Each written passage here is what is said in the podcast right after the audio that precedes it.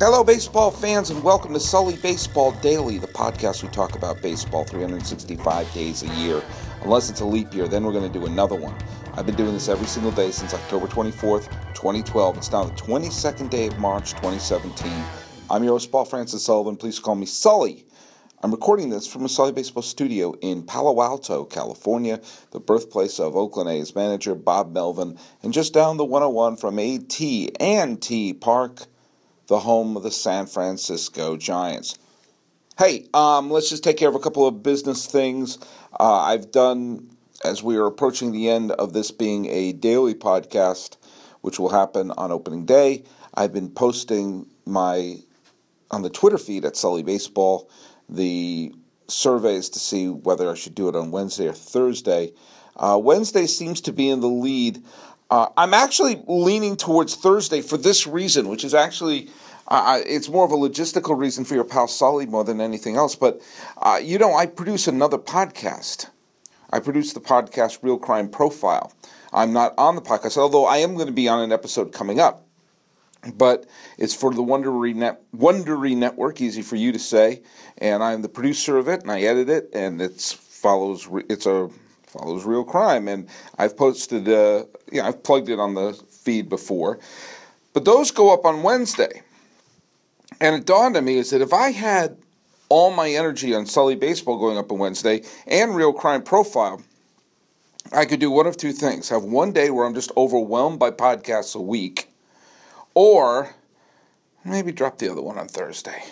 So I'm personally leaning towards Sully Baseball, the weekly version, to drop on Thursday. And for another reason, a lot of times there's not as many games on Thursday. If there's ever an off day or a getaway day, there, there are fewer games that are played on Thursday. So I, I was toying with that. Uh, I also I didn't want it to be Monday for this reason. Um, I didn't want to have the big to do of the final daily podcast being on Sunday and then suddenly have another episode the next day after it. It's sort of like, well, kind of it, to paraphrase Robert De Niro in Raging Bull, uh, it defeats its own purpose. So uh, I'm leaning towards Thursday, but you know what? Uh, I could be convinced otherwise. So that's coming up. And by the way, thanks for the people who have posted uh, iTunes reviews. Uh, I got a good one from uh, Michael uh, Galazzo who goes by Goomba Mike on the uh, uh, on uh, what's it called on the the Twitter. Uh, I also got one from uh, Stone Johnson. Is this also you, Michael? I can't tell. I really can't tell. Um, listening every day for a year now. I really didn't like baseball. I was looking for a daily update via podcast on scores and fantasy baseball, which isn't my forte. That's right. I'm not a fantasy baseball guy um, because I joined Fantasy League to get closer to my stepson. You and I don't share religious or political views. Sometimes you even make me mad. However, I can't wait for the next episode. It's like listening to a friend who doesn't even know you exist. You made me like baseball. I appreciate that. It was a great year. I wish I'd started listening sooner. Thank you and continue to listen whenever you post. You do a great job. Hey, I really love that post because it's, you know, I don't expect everyone to agree with me politically, and I try not to get into politics too much here because I want it to be a respite. There are times it does intersect because that's the nature of reality. But you know, whether you're liberal or conservative or libertarian or progressive or uh, you know communist or I'd rather not have Nazis listen to this. I'd rather not have communists listening to this. But you know what? If you listen, you jump in the River Sully, as long as we're all enjoying baseball, you know, I'll try to keep this to be a safe place. And, you know, in terms of religion, I, you know, I've made it clear what my thoughts are. But again, I, I, in the movie I'll Believe You that I directed and co wrote, there is a line that the main character says, which comes right out of my brain, which is there's no right or wrong to belief. You can believe whatever you want. There is a right or wrong to facts. You can't have your own facts, but you can have your own beliefs. And I, I never object to anyone who has a belief system. You know, provided that belief system isn't harming other people. then there's no quarrel. We may not agree on what we believe in, but you know, this is open. It's all open. It's about baseball. And I love that. I really did. I, I really appreciated that uh, review. Uh, one that I thought was interesting because it was not a positive review I got, and I always dig getting non positive reviews. This was from uh, Zeus2521. More politics than baseball. Really?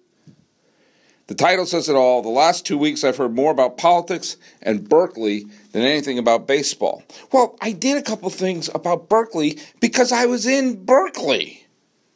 But I wasn't talking about, you know, burning draft cards or anything like that. I happened to be there. I happened to talk to students. And I and I you know I'm going to go out on a limb here. I said over the last few weeks I have talked a little bit about baseball in this podcast. But Sully, you're not going to please everyone, and that's the nature of the podcast. It's the nature of being. So, hey, thanks for everyone, and and please continue writing the the iTunes reviews. They do help, and as I st- start to piece together the new uh, the new format of the podcast, I'm doing everything in my power to make sure you don't have to change RSS feeds or you don't have to. You can continue just subscribing. Um, I may post the past episodes on YouTube.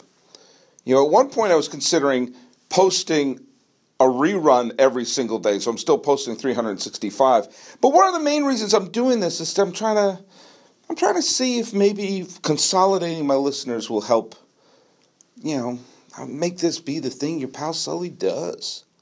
Not just, you know, for the love of it, but, you know, for all that cash. I'm in it for the money. Granted, I've made none so far, but I'm in it for the money. I'm greedy. I'm just not very smart with my greed. Hey, I want to talk about something because I was thinking about this the other day when you have teams that go from like worst to first, and you have teams that had were terrible one year and really good the next, you can sometimes have instances where a team is picking in the draft and they have an opportunity to get one of the elite players, the elite amateur players, while the team, while you know, while they're very good. You know, while a team is really good, and still get one of the best players in the draft. And I was thinking about two instances where you had what I'll call the Darko Milicic of baseball. I really think back that there are two colossal swings and misses for teams that could have inserted a great player into a great situation and whiff with Farinio. Now, for those of you who don't know who Darko Milicic is, I'm sure if you listen to a podcast like this, you have an idea. But if you don't, the um, I refer to that year in the NBA draft, I believe it was 2004, when uh, LeBron James was available. And he was the number one pick overall. And everyone knew he was going to be a star. But by strange circumstance and a terrible trade by Atlanta, the number two pick in the draft belonged to the Detroit Pistons. And the Detroit Pistons were already an elite team, already a big time playoff team. And by a terrible trade by Atlanta, they had the number two pick. Now, we all knew Cleveland was going to take LeBron James, and they did, whoop. But with the number two pick, there were players like Carmelo Anthony, Chris Bosh, Dwyane Wade, all these future superstars, and some people we looked at as man, they they're, they're can't miss superstars out there. And you had a team that was already an elite squad, already an elite team, had a chance to put a superstar, a budding superstar, into the mix. Uh, an already elite team could have put Dwyane Wade or Carmelo Anthony or Chris Bosh right into it, and you would have had a team of you know, good solid veterans, and Larry Brown as the coach, and you would have had a real interesting possibility of a young star bursting onto the scene and you know winning titles like right out of the gate. And instead, they picked Darko Milicic, Eastern European player. I don't remember what country he was from. In the end, it doesn't matter because he didn't amount to anything, and he was a colossal bust. Now he was on a championship team because the Pistons went on to win the championship in his first year, but he was just a come off the bench. They called him the human victory cigar because he only played when there was a blowout. And while you can't, the short game, it didn't really affect the Pistons because they went on to go to the NBA Finals in back to back years, winning one of them with Darko Milicic there. You had the opportunity of having a star, a star winning a title right out of the gate like Magic Johnson did. And develop and become the big star of Detroit and do it at a high profile and everything. And it kind of sucks that it didn't happen.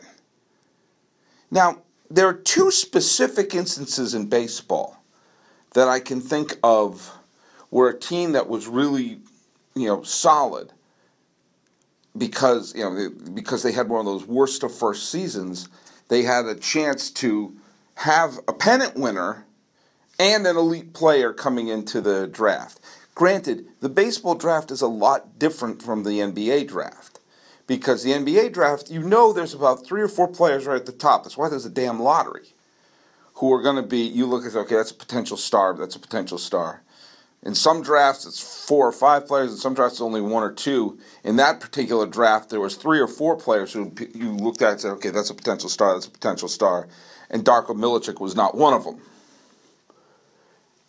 in baseball, it's I don't want to say it's a crapshoot because that seems like a cop out, but it's it is less predictable. If you draft a high school player, they could grow up to be Ken Griffey Jr. or they can grow up to be Joe Bag of Donuts. You can get a college player who dominates in college but falls short in the major leagues. You could have a pitcher who's just blowing everyone away but then blows their arm out. You could have a hitter who is great with an aluminum bat against high school competition, but can't quite make it. So, I mean, there are instances where you have top picks flop. But in these two instances I'm talking about, I was really thinking about this the other day. I guess it's because Tim Beckham came up um, because he has a chance to earn a starting job with the Tampa Bay Rays. And it's about damn time. Now, the Tampa Bay Rays or the Devil Rays, whichever way they'd be, have had some success with early draft picks. You know, with you know they drafted, you know, B.J. Upton and David Price and Evan Longoria. These are all players who helped contribute winning the pennant. They had the number one pick overall with Josh Hamilton, which turned out to be a bust in Tampa Bay because his addiction issues derailed his career, but of course, he found new life with the Texas Rangers, with Cincinnati first and then the Texas Rangers. So there's a little bit of if only that move had moved, you know, that Josh Hamilton had worked out better for Tampa Bay. But the specific pick I'm thinking about happened in the 2008 draft. The Rays had the number one pick overall. And they were in first place at the time. That was the year they went on to go to the World Series. They got to within three wins of being the world champions that year. And they had the number one pick overall because from their first year in 1997 right through 2007, they sucked every year. Every year they were terrible. And every year they looked like a hopeless cause changed their name to the Rays. They went to the World Series. But because they were so terrible the year before, they had the number one pick in the draft, and they were in first place at the time of the draft. And there was a sense of, hey, this is a unique situation. You could have a team that was in first place and went on to win the pennant have dibs on whatever player is out there. Now, of course, there's complications that teams, you know, draft pool money and a player has already committed to go to college. You know, all these things can happen. And and and the players who go to you know, committed to college can cause someone to drop down in the draft. That was why the A's were able to draft Todd Van Poppel in 1989. And everyone's like, "Oh, it's not fair! It's not fair!" the world champion, or 1990 they drafted him. It's not fair. The world champion A's get the next great pitching prospect in Todd Van Poppel, but he turned out to be an absolute bust. But I'm not including that because that was just kind of a fluky thing. This was a team that had the number one pick overall and went on to win the pennant that year. And the Rays picked Tim Beckham. You can argue that not only was Tim Beckham not the best player picked in that draft, he wasn't even the best infielder named Beckham picked in the top 10. The Rays drafted Beckham, a shortstop out of um, where the hell was he? He was a high school player, and you know, obviously super talented player. Um, where the hell was he from? I'm, got I'm at baseballreference.com, single race website in history of planet Earth. Okay, from Griffin, uh, Georgia. And he was the number one overall. Second overall was Pedro Alvarez, who has had his ups and had his downs, but certainly would have provided some power with Tampa Bay. You also had Eric Hosmer was number three, who's turned into a fine player with Kansas City.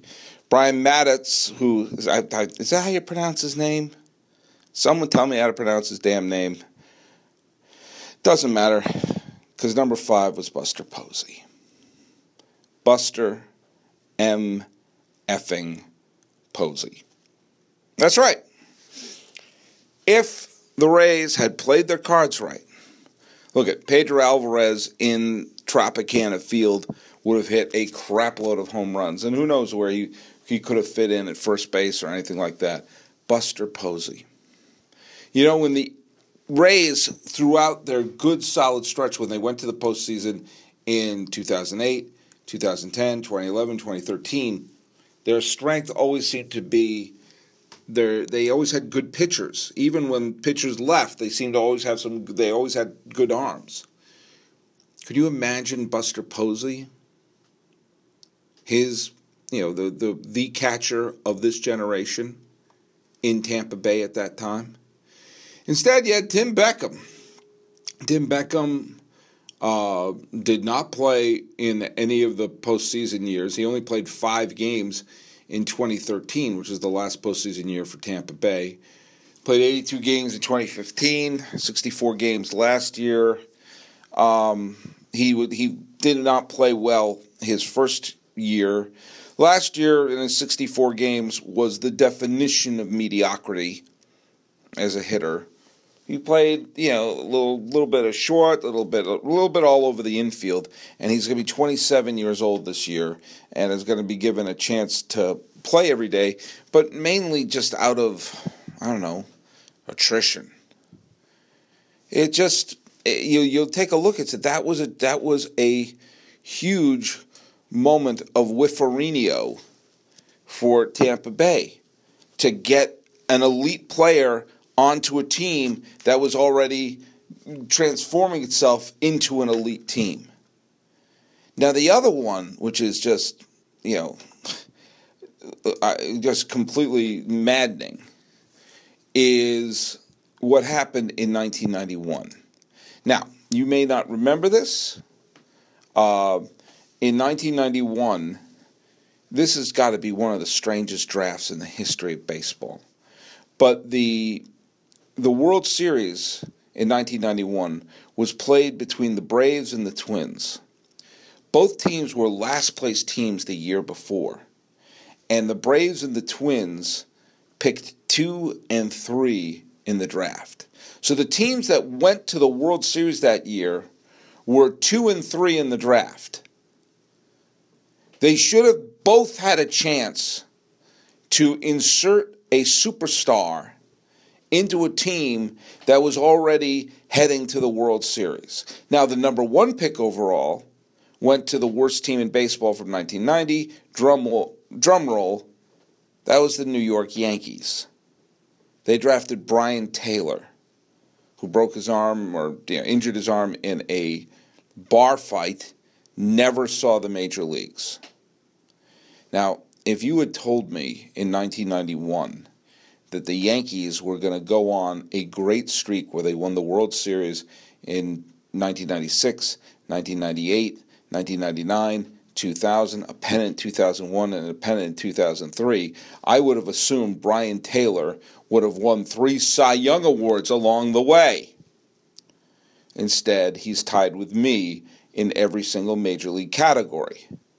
But the Braves and the Twins went to the World Series. By the way, the Cardinals went number four in the pick in the draft.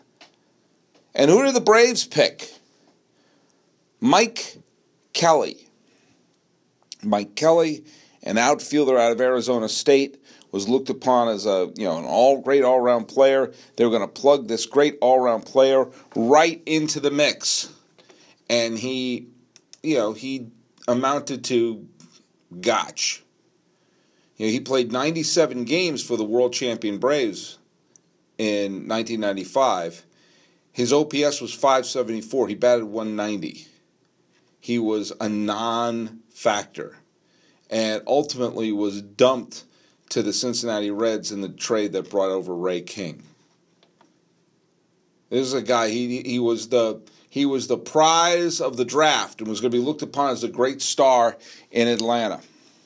And and the Twins drafted Dave McCarty, who I'll give, you know, who I remember because he was a member of the Boston Red Sox when they won the World Series in 2004. And he wound up pitching three games um, pretty effectively as a mop up man. He was mainly a first baseman who was supposed to be a great big power hitter. And he played a little with the Twins, he played a little with the Giants and the Mariners. He got kicked around and ultimately played 91 games with the Red Sox and was, you know, did a nice fill in job for a little bit. Was not on the uh, playoff roster, but he played 91 games. He's a world champion Red Sox. There you go. Thanks, Dave McCarty. But who else was in that draft? Manny Ramirez was in that draft. Imagine Manny Ramirez in Minnesota.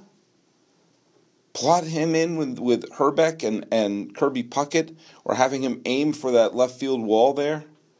Or Manny Ramirez in the outfield in Atlanta during the Bobby Cox years. You also had Shawn Green was drafted in that draft. Cliff Floyd, Aaron Sele, who, you know, was not a superstar but had a nice career.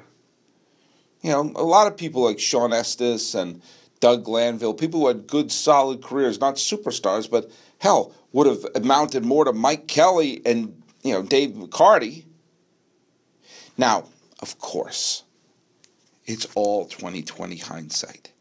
Of course, I know that, you know, it, sometimes there's there are elements that are beyond the control of even the player. If you look up and you say, do you want when the right situation, the right coach, the right opportunity came up, maybe McCarty would have been a star. Maybe Mike Kelly would have been a star. Maybe Tim Beckham would have been a star. Who knows? It just the the equation of the life of those people, you know, it's not always fair and it doesn't always add up the way you want it to. Just ask Darko Milicic. Maybe if he was drafted by the Pacers or the Clippers, he may have had a great career. Who the hell knows? It's just something I was thinking about when I saw Tim Beckham's name, and I thought, man, the Rays could have had something great with the number one overall pick. The Braves could have had something great. Granted, they won a World Series and everything, but they could have had another superstar in their ranks. Well, all I got to say to that is the teams did okay despite the swing and the miss. It just would have been cool to see a great player plugged into an elite team. Kind of like it would have been cool to see Wade or Anthony on that Piston squad. I'm just saying. I hope someone doesn't say, yeah, it's more basketball than baseball these days. I can't please everyone. But what I can do is tell you to go to sullybaseball.com, like me on Facebook, so I'm on iTunes, SoundCloud, YouTube, Twitter, Stitcher, Instagram. I'm everywhere. The music is by Ted Thacker and Patrick Kaliski. Counting down to the final daily podcast. This has been the Sully Baseball Daily Podcast for the 22nd day of March 2017. I'm yours, Paul Francis Sullivan. Pick me first overall, and you can call me Sully.